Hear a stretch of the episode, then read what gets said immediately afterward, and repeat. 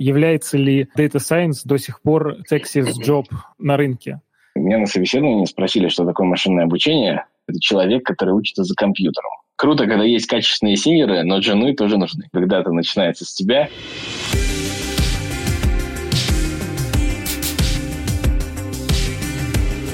Привет, меня зовут Ваня, и я Team Lead Data Science. Привет, я Артем, и я тоже Team Lead Data Science. И это наш подкаст «Данные люди». Мы в формате voice-чатов встречаемся с людьми из Data Science и общаемся с ними в прямом эфире. Нам интересны люди, которые работают с данными. Здесь мы и участники телеграм-чата Big Data People задаем вопросы нашим гостям. Слушайте нас на всех подкастерских площадках и присоединяйтесь к нашему телеграм-чату Big Data People.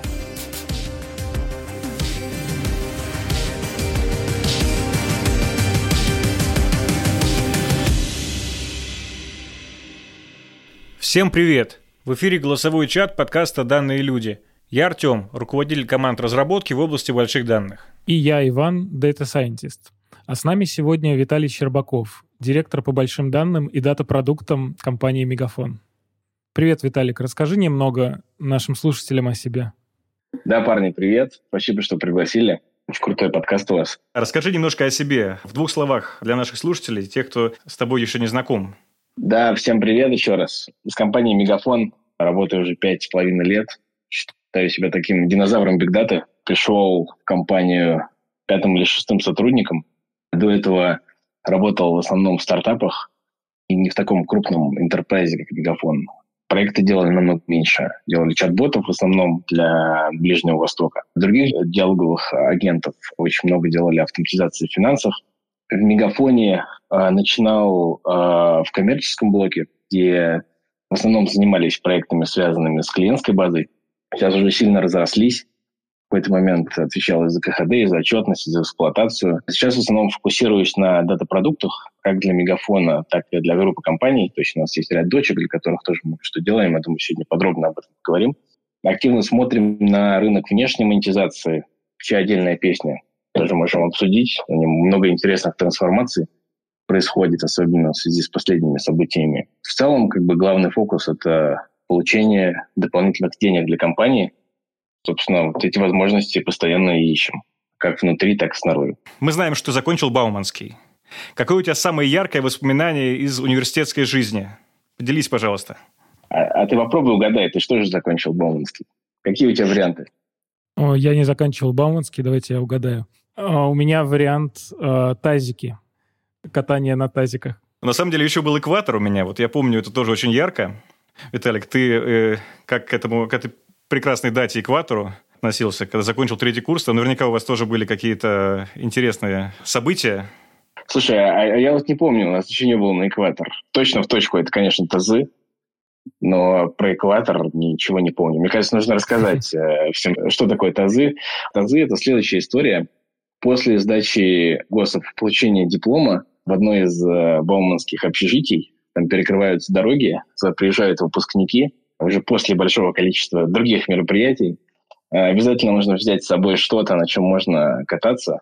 Это либо тазы, такие жестяные, кто-то берет с собой ванны и приводит их туда там на газелях, на машинах, кто-то приводит старые четверки.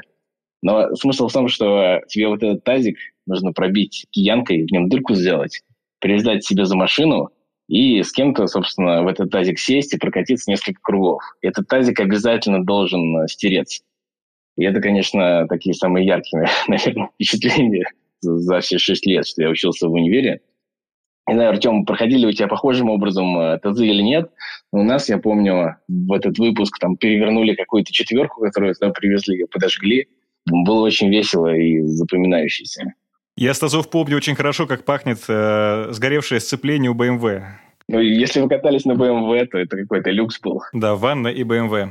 Вместе веселее. А, что же, да, действительно, одно из самых ярких, наверное, впечатлений у каждого выпускника Бауманского. Кстати, да, закрывая тему тазов, интересно, есть они сейчас или нет. А, мне кажется, сейчас уже все построже и не перекрывают улицы для того, чтобы, чтобы выпускники покатались на чем-то непонятном. Вот. Но было, конечно, круто. А что тебя привело в сферу машинного обучения? Про машинное обучение тоже есть забавная история. Она на самом деле связана с тазами. потому что приглашение на собеседование, собственно, на первую работу, куда я в итоге и пришел, оно мне пришло вот как раз, я просто помню, это было вечером на тазах как раз. То есть был такой э, завершающий цикл всего обучения. Я уже начал ходить по собеседованиям, сходил на несколько неинтересных, какие-то страховые, банки, по-моему, был в каком-то. И пригласила небольшая компания, а я в тот момент еще не понимал, чем я буду заниматься в жизни, поэтому ходил просто на слово аналитик и все, что с этим связано. Причем э, разные истории. Где-то просили знания Excel, где-то знания математики, где-то знания языков программирования. То есть все было по-разному. Так вот, пришел я в небольшую компанию. Как потом выяснилось, они только-только открывали новый бизнес внутри себя на деньги акционера. И фактически они пытались найти первого сотрудника, кем в итоге был я. И меня на собеседовании спросили, что такое машинное обучение. Для понимания, ну, я вообще не знал, что это настолько сильно не знал, что для меня в голове возникла ассоциация, что это человек, который учится за компьютером. И это машинное обучение. По итогу собеседование прошел, мы спрашивали совершенно не про это, как только поняли, что я в нем не разбираюсь. Просто говорили на тему математики, на тему моего диплома, и так случилось, что я туда вот первым сотрудником попал. Это был как раз э, новый бизнес, который был э, ориентирован на создание продуктов, основанных на машинном обучении. А под это определенные инвестиции были выделены. И, собственно, вот я фактически первым сотрудником был, и э, начал в теме разбираться с помощью самообразования и советов акционера. Было очень весело, но, скажем так, э, в таком сетапе старт был не очень быстрый, потому что что-то нужно было делать, какие-то продукты производить. Когда ты один в команде начинаешь что-то делать с нуля, не понимая эту область, это, конечно, получается довольно забавно. Поэтому история такая нетипичная, мне кажется. А какой самый яркий проект из тех, вот ты можешь вспомнить? Возможно, та задачка, которая на тебя больше всего повлияла? Та задача, которая повлияла. Но я помню первую задачку самую, и мне кажется, она была довольно опасная. Ну, в компании были портфельные компании, в которые они инвестировали на сид-стадии. И, собственно, частью этого портфеля также были публичные стоки на фондовом рынке. И нужно было правильным образом этот э, портфель сбалансировать. Причем деньги там были довольно большие. Это был, по-моему, конец года, когда нужно было э, дать рекомендации как его перебалансировать. И акционер очень верил, что это можно сделать с помощью умных алгоритмов, и покидал мне статьи. Я, я сейчас помню, а, одна из них называлась, метод назывался метод дифференциальной эволюции, это оптимизация. И нужно было, собственно, написать алгоритм, который все это приведет в порядок, минимизируя там, определенную функцию риска. Эта задачка у меня очень сильно запомнилась, потому что у нее был сразу какой-то экономический эффект. И, ну, к сожалению, в долгу я не знаю, чем там все закончилось. И, и насколько эти рекомендации переиспользовались при балансировке портфеля. Но это была такая первая задачка, причем первая боевая, и сразу понял, что ну, это можно использовать в реальной жизни. Поэтому это, наверное, был такой для меня первый киков по теме, связанной с аналитикой. Было очень интересно, и пришлось очень много чего изучить. Потом присоединился второй сотрудник в нашу небольшую команду. Он, кстати, меня много чему научил. Парня зовут Асхат. Он, по-моему, уехал в аспирантуру а, после работы там а, в Швейцарию. Причем э, он очень хорошо программировал, а я к тому моменту уже более-менее разбирался в машинном обучении, потому что он в нем не разбирался. а, я, а я что-то уже успел изучить. Поэтому мы довольно плодотворно друг друга обогатили. Да, Виталик, получается, ты работал и в стартапах небольших, и в большой корпорации. Как ты считаешь, есть ли отличия в необходимых для DS скиллах между этими сущностями? Слушай, мне кажется, все зависит от э, размера команды. Стартапы тоже разные бывают. Если говорить про тот стартап, в который я работал, там по итогу команда разрослась, но на самом была небольшая, по меркам мегафона, да, там 10-15 человек, несложно уже вспомнить. И там не было какой-то четкой классификации, что ты там data scientist, ты продукт, ты системный инженер, ты разработчик. Просто была команда, у разных людей были разные скиллы, и под эти скиллы там, мы работали с принтами, подбирались подходящие задачки. То есть каждый человек мог быть как э, там, email-инженером, так и продуктом, так и девопсом, так и человеком, который там арендует сервера на Selectel. Кем мы не были в этой команде, это селзами. Селзы там были отдельно, Они как раз были вот от основного бизнеса, ребята, которые помогали все эти продукты продавать. Поэтому э, там нужно было заниматься всем. Большой корпорации, как правило, не так. Да, почему у нас с вами э, огромное количество разных специальностей? В последнее время появляется их все больше и больше, да и мы сами в Мегафоне не так давно ввели э, такую роль, как ML-инженер. Потому что, собственно, найти человека, который во всем хорошо разбирается, очень сложно. Сложно вообще в таком формате, когда каждый э, на все руки мастер, развиваться. Тут вот вопрос, идет ли все к универсализации или к э, очень узкой специализации, да? Потому что если посмотреть собеседование ФАНГ, то там чаще всего это Facebook, э, Apple, Amazon, Netflix, Google. Это я на всякий случай поясню. Там собеседование состоит в том числе из систем дизайна, в том числе из кодинга, кодингового интервью. То есть ищется, с одной стороны, человек довольно широкого профиля, да, и с другой стороны, он может отвечать за одну кнопочку. Люди с большим потенциалом ищутся. Даже кнопочку он сделает э, по всей науке. А, а у нас есть первый вопрос от наших слушателей. С чего начинается бигдата? Ты приходишь в компанию, хочешь собирать как можно больше данных о клиенте. Что дальше? Хочется сказать э, слоганом мегафона «Big Data начинается с тебя». Вот. Но э, Big Data для меня это не просто какие-то ну, классические определения там, из Гартнера или из других изданий, которые в последние десятилетия э, давали. Да? Big Data, ну, нельзя сказать, где она начинается, можно сказать, где она заканчивается. Она должна заканчиваться эффектом для компании.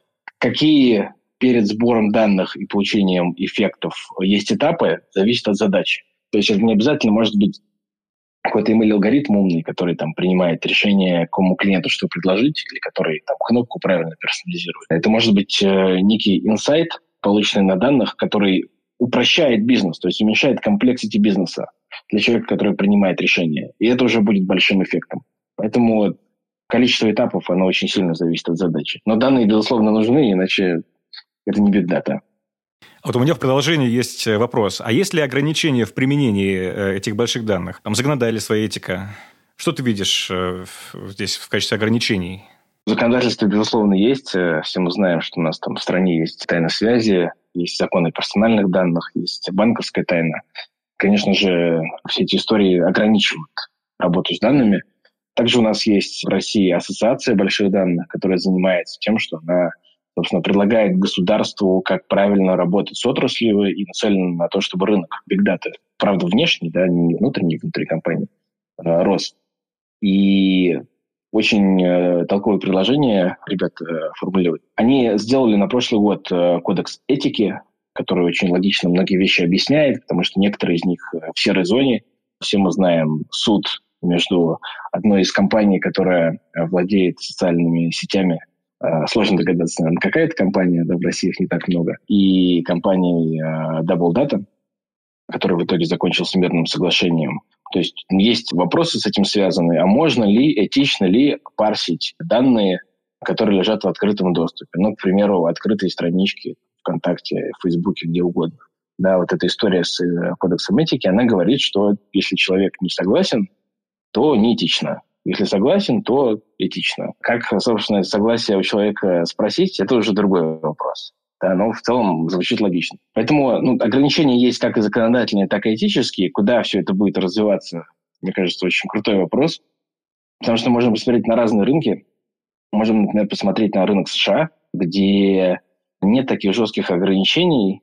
И главная да, история с данными – это польза бизнесу. И с обработкой этих персональных данных там все намного проще. Можно посмотреть на Европу, где все довольно жестко зарегулировано, и создавать какие-то бигдата продукты сложнее, чем в России. Можно посмотреть на Китай, да, где государство приватизировало какую-то часть данных, строит всякие социальные скоринги и другие продукты на данных. Есть биржа, кстати, по обмену данными. Поэтому будет интересно наблюдать, участвовать том, как этот рынок развивается в России, но очень сложно спрогнозировать, что с ним будет дальше с точки зрения регуляции. У нас есть еще вопрос в тему использования больших данных. Субъективное ценообразование. Как оцениваешь перспективы? Очень интересная фраза.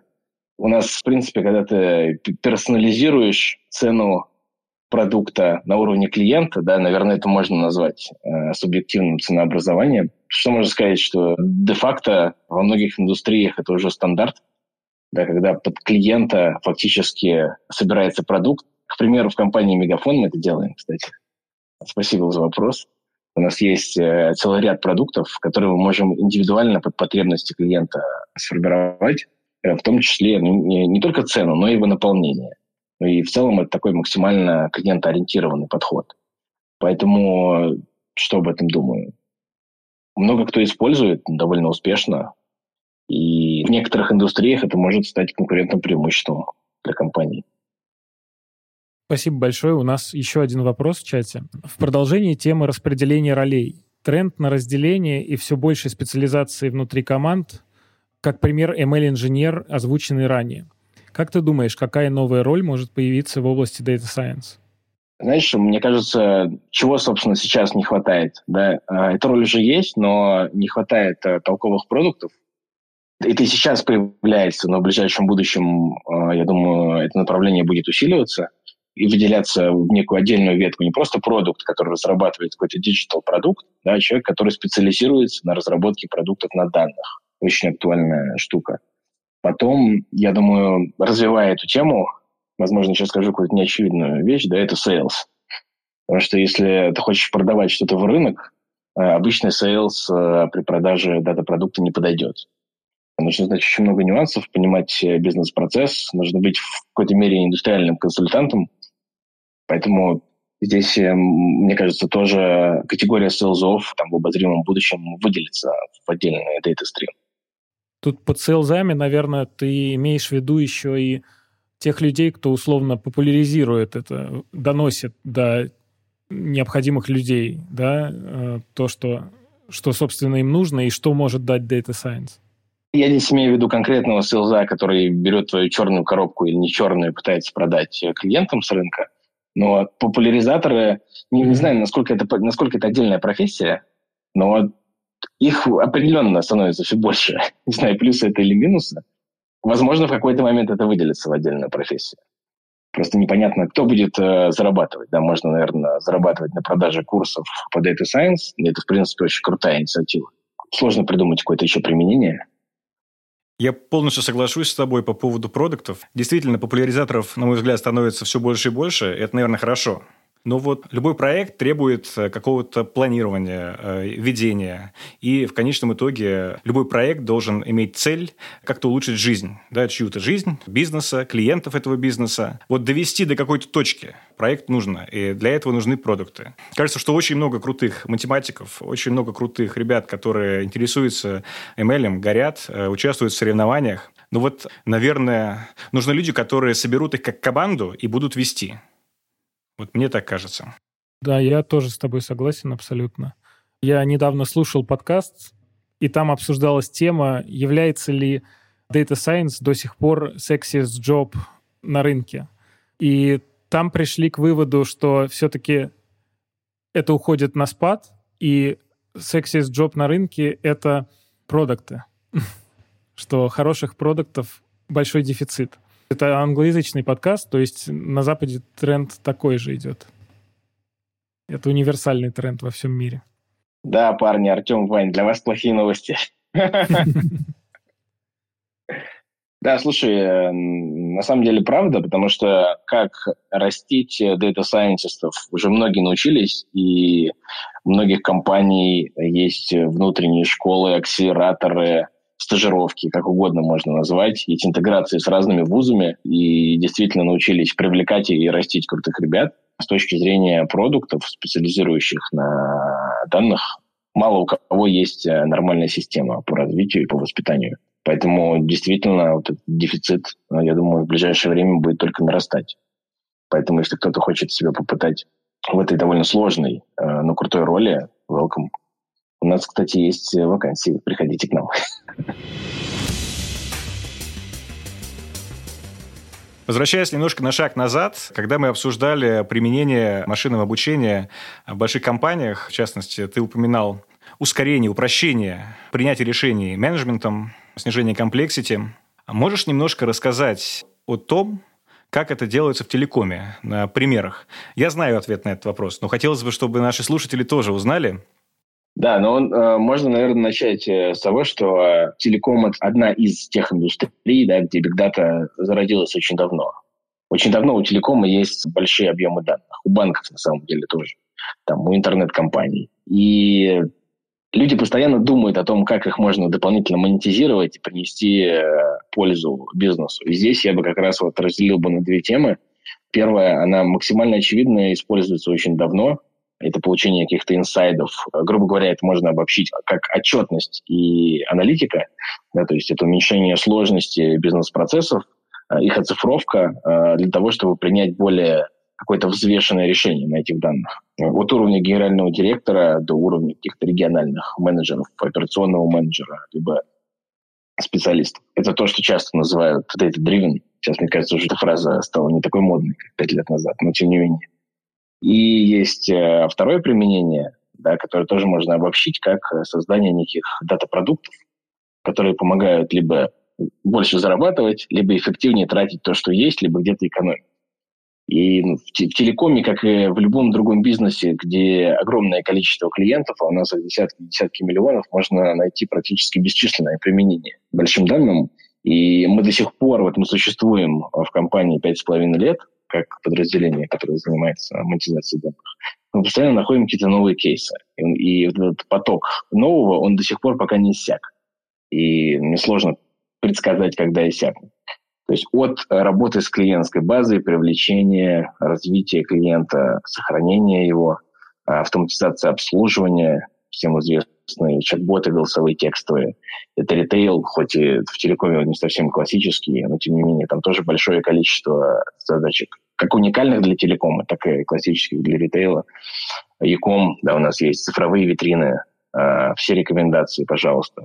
У нас есть несколько непрофильных активов для телекома. То есть у нас есть онлайн-кинотеатр, у нас есть несколько других сторонних сервисов, которые в телекоме называются VAS-сервис. И везде нужна персонализация на уровне клиента и управление его жизненным циклом. Про затраты также можно проговорить. Мегафон является топ-10 рекламодателем в нашей стране. И очень важно правильным образом этот маркетинговый бюджет по каналам распределять. Мне кажется, сложно представить, где бигдату не имеет смысла использовать, если про, про какие-то крупные, говорим, части бизнеса, что везде есть применение, которое позволяет больше зарабатывать.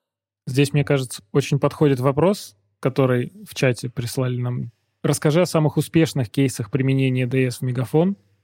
Какого процента прироста эффективности получилось добиться? И аналогично о неуспешных кейсах применения Data Science. Как можно на этот вопрос ответить? В целом мы считаем себя очень успешными с точки зрения управления клиентской базой. В Мегафоне практически все коммуникации персональные, которые идут на клиента, они идут э, с помощью аналитики больших данных. То есть так или иначе данные в этом процессе почти всегда используется. И здесь э, мы считаем себя одними из лучших на телеком-рынке. Точные цифры называть не буду, но это довольно значимое количество процентов от э, сервисной выручки, которую, собственно, Мегафон э, зарабатывает. С точки зрения фейлов, мне, например, лично да, до сих пор непонятно, почему у нас не так много персонализации самой коммуникации. Мы не так давно нашли хороший рецепт, в какое правильное время нужно коммуницировать с клиентом, например, звонить ему. Да, совершенно очевидная задачка. Мне условно нужно звонить в 7 вечера, Вань, там тебе в 7 утра, потому что вот так вот решила модель, или потому что мы нашли какую-то бизнес-логику, которая позволяет уровень дозвона увеличить. Следовательно, и уровень покупки да, какого-то продукта, который мы тебе предлагаем.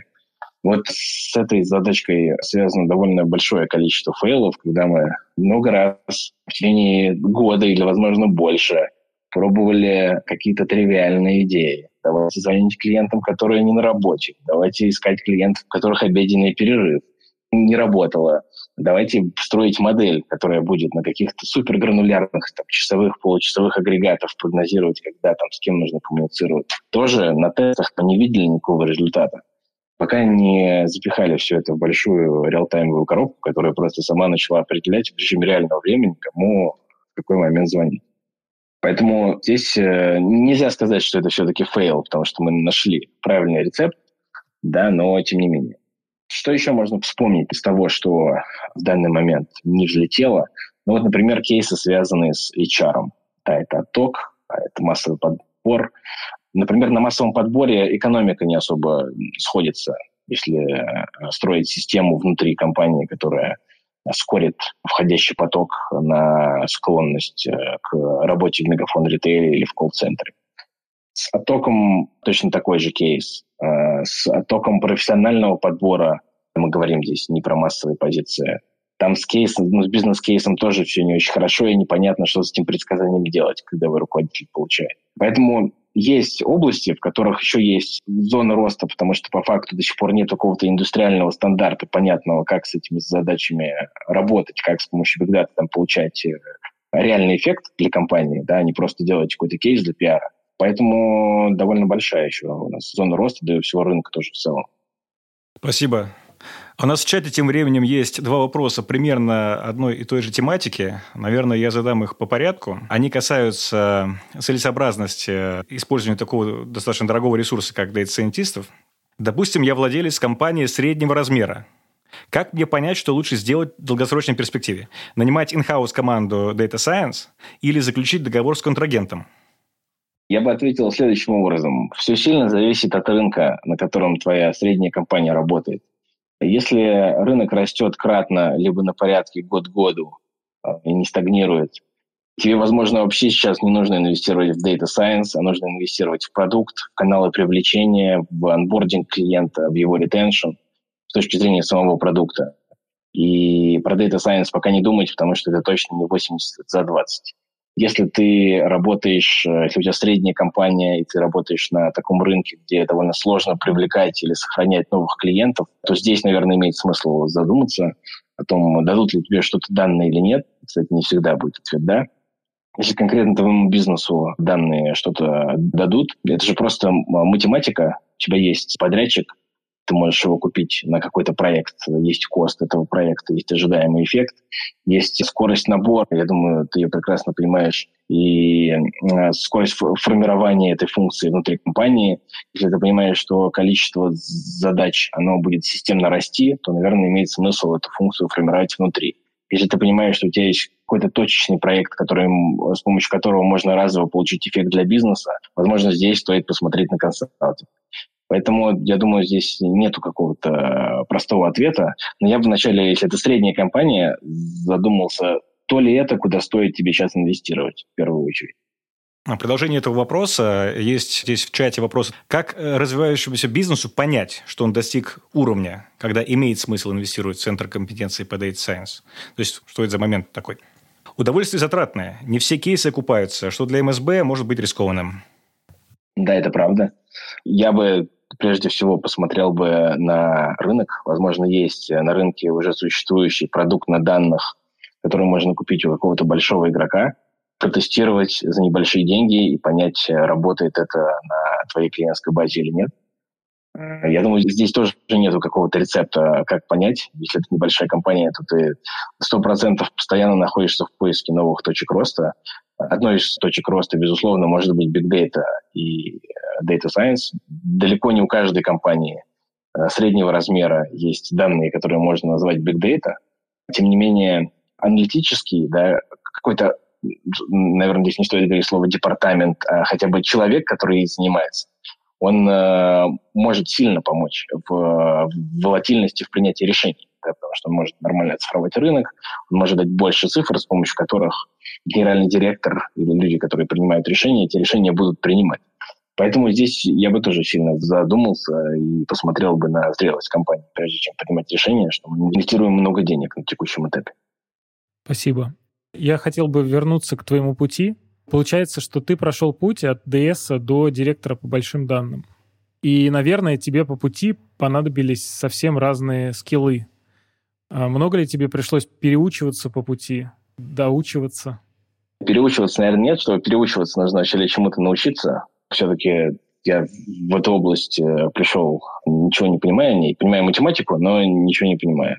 Э, что такое science, что такое машинное обучение. И просто так получилось, что я плавно рос, довольно органично. В какой-то момент, когда становишься тем лидом, у тебя появляется намного больше задач, связанных с управлением командой, появляется больше такого вижена сверху, понимания, как правильно коммуницировать с заказчиками, будь то внешне или внутренне. Когда ты растешь еще дальше, ты в какой-то момент э, перестаешь заниматься руками техническими задачами. Это, кстати, тоже не для всех э, такой тривиальный выбор. Признать, да, что ты уже не будешь больше руками работать с данными, не будешь писать код. Твои знания, если ты этим не занимаешься, они в какой-то момент могут начать протухать, или как минимум ты не будешь так быстро развиваться, э, как если бы ты занимался руками разработкой да, соответствующих решений. Поэтому я не скажу, что чему-то приходилось переучиваться, но что-то новое узнавать постоянно приходилось. Мне кажется, так и в, абсолютно в любой области, даже если ты выбрал экспертный трек и развитие да, в, в сторону крутого эксперта в какой-то узкой или не очень узкой области, то тебе тоже постоянно приходится что-то учить новое. Переучиваться, наверное, вряд ли, да, но что-то новое постоянно приходится узнавать. Поэтому здесь никаких супер инсайдов не скажу. А что тебя больше всего сейчас вдохновляет в твоей работе? Мне нравится, что той области, в которой я работаю, до сих пор довольно мало стандартов, дает много свободы и позволяет тебе самому, собственно, эти стандарты формировать. Также мне нравится, опять же, по причине того, что область э, не столь зрелая. Конечно, она сейчас намного более зрелая, чем была 10 лет назад, но, тем не менее, все равно не настолько. Это позволяет тебе искать новые точки приложения потому что они сейчас э, не все очевидны. Есть какие-то, которые хорошо раскопаны, вот, например, про управление клиентской базой. Но и то, на самом деле, не все. Мы все равно умудряемся придумывать и находить внутри новые точки оптимизации. Поэтому, наверное, вот эти две вещи, они больше всего нравятся сейчас э, в том, чем я занимаюсь. И до сих пор не надоело.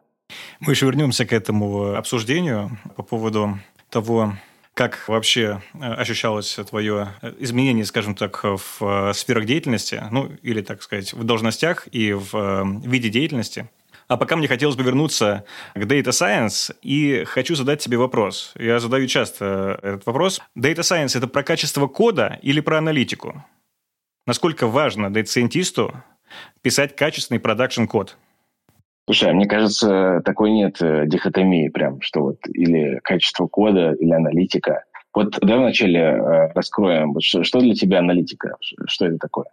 Ну, мне кажется, здесь больше некая такая ad-hoc часть работы, когда ты получаешь некую задачу и препарируешь ее на какие-то элементы, чтобы сделать какие-то выводы. Ну, или кто-то другой, чтобы сделал какие-то выводы вот по тому, что ты сделал. Вот для меня анализ прежде всего в этом.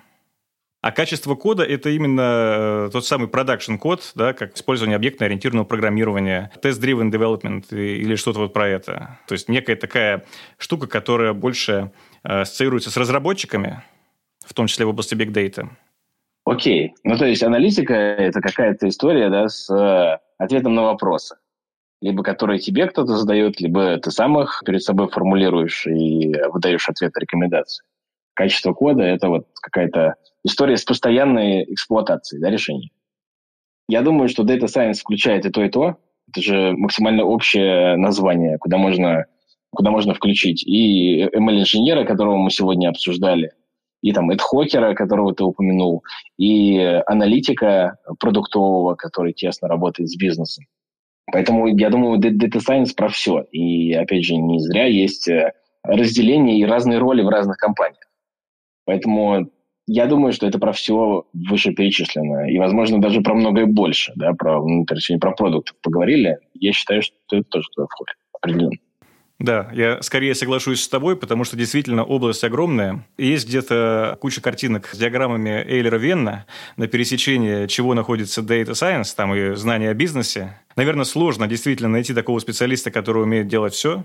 Но вот сейчас, в эпоху MLOps, когда все пытаются развивать MLOps, наверное, качество кода стало тоже в приоритете. И на самом деле архитектурная часть тоже в приоритете. Scientist, наверное, должен думать об архитектуре.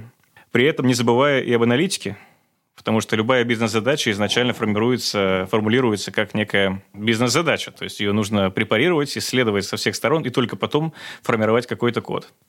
И ты же постоянно должен, кроме всего вышесказанного, брать во внимание внешние обстоятельства. Да, если, например, там в какой-то момент в России, там, в ближайшее будущее, в ближайшем будущем станет меньше э, синьоров и медлов, которые могут уметь там и чуть-чуть в то, и чуть-чуть в то, а количество джунов станет больше или останется таким же, то мы, там, все компании будут вынуждены под это подстраиваться и, возможно, еще жестче резать на компетенции внутри. Да, потому что просто не будет ребят, которые там 20 лет уже программировали, 20 лет э, занимались э, data science, когда это еще не было модно, да, и являются такими э, мастерами на все руки. Поэтому это обстоятельство, я думаю, тоже нельзя не иметь в виду. Или, например, Ваня рассказывает в начале нашего диалога, что ребята ищут, э, наоборот, синьор специалистов, которые могут про все. И такая история обычно работает, когда у тебя не рынок кандидата, а рынок компании. Когда на любую вакансию в компании откликается довольно значимое количество людей. Ты можешь выбирать. В этом случае это работает. А когда у тебя рынок кандидата, когда за синьором бегают и через э, три дня после выхода на рынок его забирают в другую компанию, здесь ты по определению не, не сможешь набрать там, 50 человек, если тебе нужно 50, в компанию с таким уровнем. Поэтому все зависит от ситуации, от рынка. Здесь, мне кажется, тоже однозначного ответа на это нет. А как Data Science учился ты? И как ты посоветуешь учиться профессии сейчас? Я бы начал с того, как сейчас. Сейчас есть очевидные пути. Сейчас есть специализированные программы, которые можно закончить и на выпуске уже быть довольно крутым специалистом. Опять же, если мы говорим, вот мы Data Science, Data Science, э, если мы говорим именно про технарей, с продуктами намного сложнее, у меня, наверное, сходу ответа не будет, где можно в России научиться на крутого продукта по данным. Но про технарей, да, вот про классического Scientist, который умеет писать код, который умеет немножко в аналитику, который там, умеет какие-то email-модели варить, то есть понятные программы в понятных вузах. МФТИ, Вышка, МГУ, пожалуйста. Есть э, крутая школа в Яндексе тоже, о которой все знают, ШАТ. Есть у МЛА своя школа. Поэтому здесь довольно понятный вектор развития. Особенно если ты еще не поступил в университет, и тебе интересна эта профессия, есть прям конкретные пути, по которым можно пойти. Если у тебя есть математическое или техническое образование, потому что, ну, если быть честным, да, для того, чтобы начать в Data Science, не нужно супер глубоко знать сложную математику. Нужно знать довольно базовые вещи, нужно знать э, основы теории вероятности, статистики, немножко мат-анализа. И, в принципе, этого достаточно для того, чтобы стартовать. Если есть какой-то сильный математический бэкграунд, то здесь ну, старт, наверное, будет просто быстрее. Потому что эти знания уже есть, их больше, они более глубокие.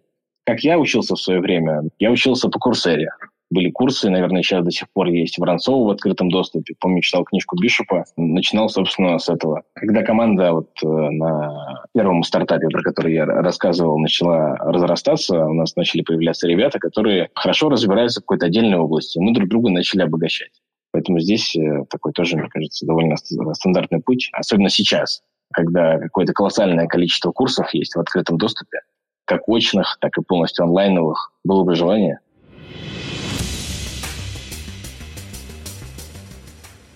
Немножко вернемся назад про production код. Есть вопрос в чате. В индустрии есть точка зрения, что у data scientist ов низкая культура кода. Чувствуешь ли ты определенный прогресс, в том числе в Мегафоне? Какие best practices для повышения культуры кода в ML департаменте той или иной компании? В Мегафоне, безусловно, за последние годы культура и уровень э, написания кода сильно, сильно прокачался.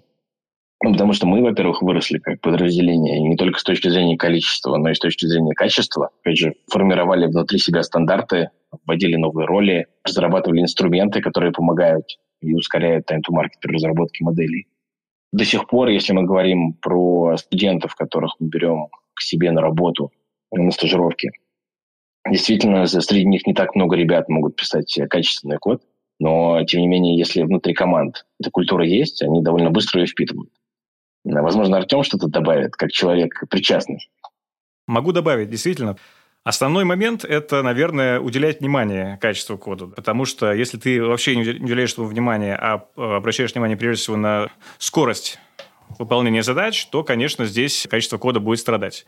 Это не будет так чувствоваться на каком-то коротком горизонте, но в долгосрочной перспективе в части сложности легаси это будет ощущаться. Наверное, это не секрет. Для этого в команде у нас, конечно, существуют практики, и сам процесс MLOps э, должен способствовать по своей основе качеству кода. В связи с тем, что там большой уровень шаблонизации и достаточно высокий уровень проверок с точки зрения, ну, в том числе code review и вообще много чего нужно соблюсти, чтобы запустить в production ту или иную модель. Поэтому, да, я вижу прогресс, и вообще не только в Мегафоне, но и в индустрии. И даже на Kaggle качество кода начало среди data scientist ов расти. Это и применение элементов объектно-ориентированного программирования. Хотя с этим особо каких-то проблем не было. Все любили написать какие-то классы, методы, а вот документировать забывали. Но вот процесс MLOps, наверное, добавляет еще возможность использования test-driven development и прочих э, вкусностей, которые есть уже в э, достаточно развитой области разработки, да, с которой стоит брать пример. А у меня в связи с этим, кстати, вопрос, Виталик, а ты не скучаешь по кодингу? На самом деле нет. Как только перестал кодить, э, скучал и думал, что нужно мне сделать какой-то pet project, чтобы кодить. Я его так и не сделал. И в какой-то момент просто принял осознанное решение, что ну, я не буду этим заниматься. И сейчас уже на самом деле не скучаю. Я по-прежнему могу оценить качество технического решения, но скиллы кодинга, они, безусловно, уходят, если ты не практикуешь, но не скучаю. А какая часть твоей деятельности тебе больше нравится? Бизнесовая часть, либо архитектурная? Либо сложно такую вот провести оценку? Ты же вникаешь в каждый кейс, который у нас есть. С точки зрения, в том числе, и архитектуры. Если говорить, что интереснее, э, наверное, интереснее бизнесовая часть, но есть э, проекты, которые нетипичные, в которых интересно послушать и посмотреть на красоту технического решения. Но в основном это больше бизнесовая часть. Окей, okay, спасибо. А у меня вот в продолжение цикла предыдущих вопросов э, по поводу вообще вот кто такой Data Scientist, что он должен знать, как растить экспертизу DS в компаниях. Есть такой вопрос. На рынке много новичков, да и опытные не всегда соответствуют профилю идеального кандидата. Ведь мы помним, что Data Science – это на пересечении нескольких областей, одна из которых, и, наверное, далеко не самая последняя, это domain knowledge в бизнесе, знание бизнеса.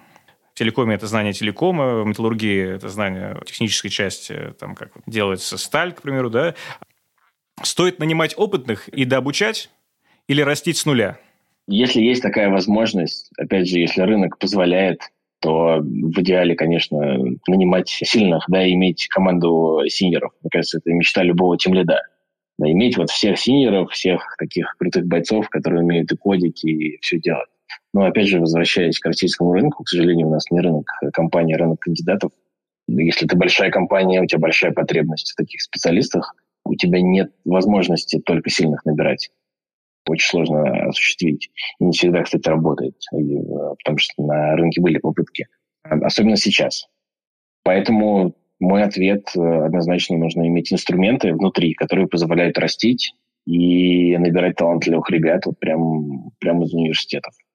Одно другому не мешает. Параллельно искать синеров, насколько это возможно. Окей, okay, спасибо. А я перекину Ване. А, было бы интересно мнение Вани послушать. А что именно ты хотел? А как вы эту проблему решаете внутри себя? Найма или роста, да? Да-да-да, про Data Science команду. В целом, какое соотношение и фокус в чем? В том, чтобы растить? Или у вас нет проблем искать? Да, вот на данный момент у нас нет проблем искать. Я бы сказал, что у нас большущий перевес в сторону синеров. И это даже, не, казалось бы, это хорошо, да, но это не всегда хорошо. Когда много senior ов и нет джунов, то senior ам зачастую приходится выполнять, например, рутинные задачи, да, которые в противном случае джуна могли бы обучить, они бы ему помогли, но для senior а это просто ну, нужно сделать. Поэтому у нас ситуация такая, что у нас скорее перевес в сторону э, качественных э, senior ов. Круто. А, давайте тогда зафиксируем решение, что круто, когда есть качественные senior ы, но джуны тоже нужны. Да, да. Джуны тоже точно нужны. Более того, ведь если подумать, то наличие большого количества джунов создает возможность роста senior ов в тимлидов, потому что нужно, чтобы кто-то их курировал, кто-то их обучал. Поэтому тут тоже есть положительные side effect ы от джунов.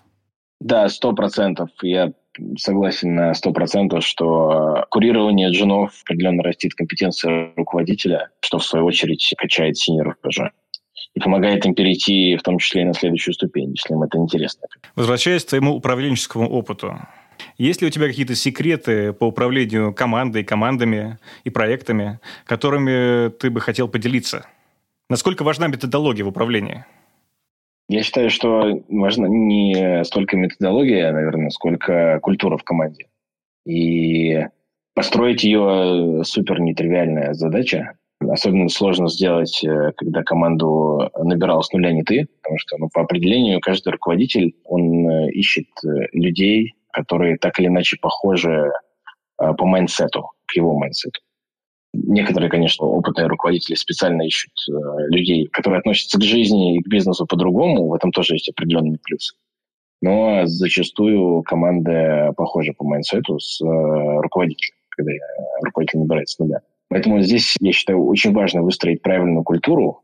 Причем культура – это такое общее слово. Да, вот лично для меня очень важно, чтобы у людей в команде не было каких-то жестких функциональных границ. Когда мы говорим, что вот от рассвета до забора здесь вот моя территория, а все остальное, там, эта пуля вылетела, и как бы другие ребята отвечают. То есть мы либо отвечаем за end-to-end продукт, либо не отвечаем. Я вот выбираю второе, когда мы отвечаем за end-to-end продукт. Действительно, в этих кейсах иногда приходится брать на себя больше ответственности, чем вот по там, классическому распределению ролей, скажем так, при создании дата-продукта. И вот для меня очень важно эту культуру в команде выставить. А методология ну, важна, но, наверное, не так сильно. Окей, okay, спасибо. Виталик, скажи, а в чем секрет твоего тайм-менеджмента? Да? Ты как директор вынужден успевать очень много вещей за очень короткое время, вникать в очень достаточно глубоко во множество проектов. И в чем секрет того, что ты все успеваешь? Или не успеваешь? Я не считаю, что я все успеваю, и какой-то есть какой-то секрет тайм-менеджмента. И я не скажу, что мне удается сохранять какой-то баланс. Я думаю, здесь можно дать очень простой совет. Просто фокусироваться на срочном и важном. Всегда есть задачи, проекты, которые можно либо делегировать, либо отпустить, приняв чуть больше риска, виду делегировать, и уменьшить свое личное вовлечение. Сейчас особенно актуально уметь быстро переключаться, потому что приоритеты от недели к неделе могут очень сильно меняться, да даже от одного дня к другому. Секрета здесь, честно скажу, у меня никакого нет. Возможно, у вас, парни, есть? Я бы, кстати, не сказал, что есть. Я бы сказал, что тоже много не успеваю. Знаешь, оно как-то приходит. Когда-то ты успеваешь все, когда-то наступает период, когда начинает, начинаешь все не успевать. В любом случае, через это происходит какое-то развитие. Когда ты чего-то не успеваешь, ты вынужден делать что-то более эффективное, и чем больше такого давления, тем быстрее происходит обучение. Да, круто какой-то момент понимаешь, что у тебя такое большое количество задач, и ты сразу думаешь о таком большом количестве вещей, и как ты сам даже удивляешься, что получается.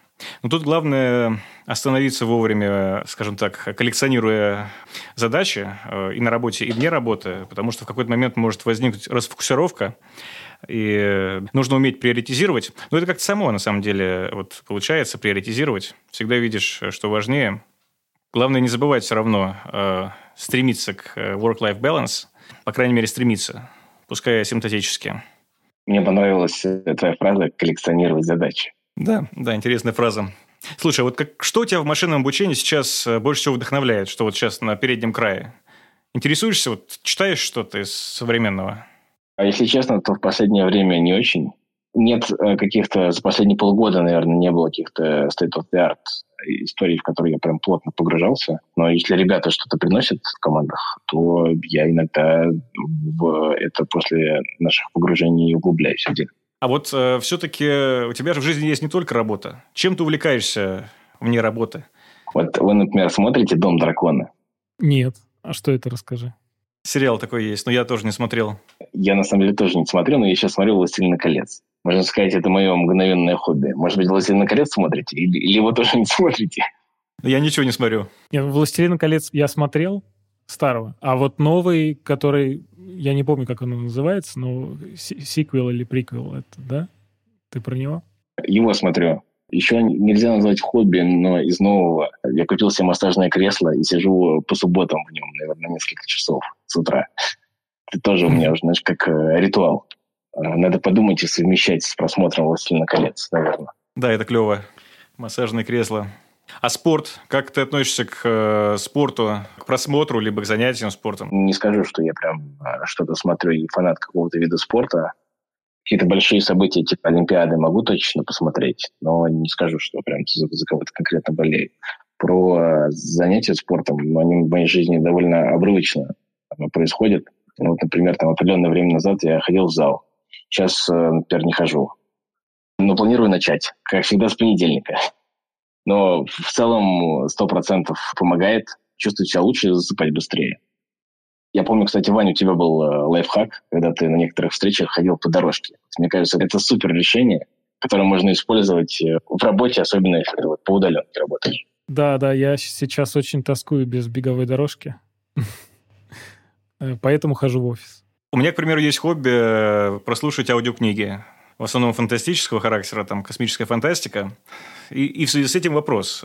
Какую книгу ты, ты бы посоветовал нашим слушателям, не обязательно по бигдейта? Кстати, про аудиокниги. Это для меня тоже новый продукт. Я стал слушать их не так давно, мне кажется, год назад.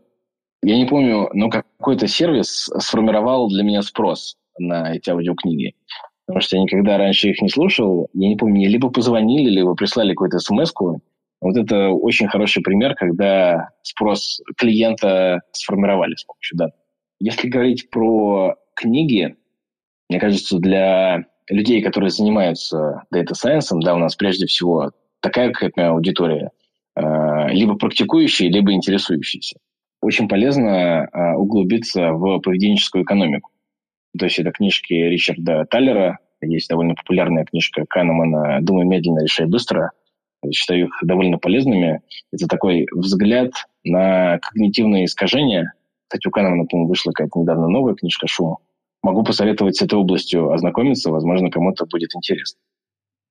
Да, я читал Талера, мне очень он понравился. Он пишет прекрасно для ученого, экономиста, то есть он пишет так, что можно зачитаться. Это здорово.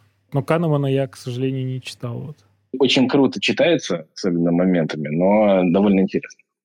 Нам вопрос, каково оно задавать каверзные вопросы на аудиторию своему боссу? Но это тогда вопрос, получается, адресован к Артему в основном, потому что я на данный момент не работаю в Мегафоне. На самом деле у нас очень часто такие беседы бывают, и каверзные вопросы мы задаем э, попеременно друг другу. В общем, в командах так принято, поэтому для меня это вполне себе как-то спокойно и интересно. Обычно Виталик тебе задает каверзные вопросы, да? Это ответка. Ну да, да. Особенно по проектам. Вот. А мне хотелось бы, э, и хотелось, вернее, больше всего в этом выпуске поспрашивать то, что, наверное, Виталику э, никто не задавал. Наверное, ну, надеюсь, по крайней мере, у меня это получилось. Поэтому буду ждать фидбэка от слушателей. А у меня тем временем, наверное, уже в завершении нашего сегодняшнего эфира есть такой вопрос про будущее. Я люблю спрашивать про будущее в достаточно такой далекой перспективе, сравнительно далекой, конечно, не тысячи лет. Как ты думаешь, что ждет сферу машинного обучения через 10 лет или через 20? Через 10 или через 20. У тебя довольно большие горизонты. Окей, я бы здесь немножко обобщил, не просто машинного обучения, наверное, а big data, сфера работы с данными в целом. Я считаю, что в ближайшие годы, возможно, даже не десятилетия, там, на горизонте пять лет, появится сильно больше индустриальных стандартов, где можно применять большие данные, с какими эффектами. Э, сегодня я упоминал, что сфера с персонализацией самой коммуникации, она для нас э, дается довольно сложно, довольно сложно получать там новый эффект. И в целом, если посмотреть по рынку, не так много каких-то стандартов, как это делать. Многие говорят об этом, мы там картинки шлем э, одним со слонами, другим собаками, увеличиваем конверсию, но на практике, к сожалению, не всегда работает. И мое мнение, что в ближайшие годы кейсов, в которых есть доказанные эффекты на больших данных, их будет э, сильно больше. И, безусловно, будет интересно посмотреть про регуляцию рынка в России и про его рост. Потому что, смотря на то, как э, рост, рос рынок бигдаты в последние годы, там, конечно, не экспонента, но очень крутой заворот вверх. Я думаю, этот рост в ближайшие, в ближайшие 5-10 лет точно не должен остановиться, а может быть даже где-то и ускориться. Поэтому работы точно будет много.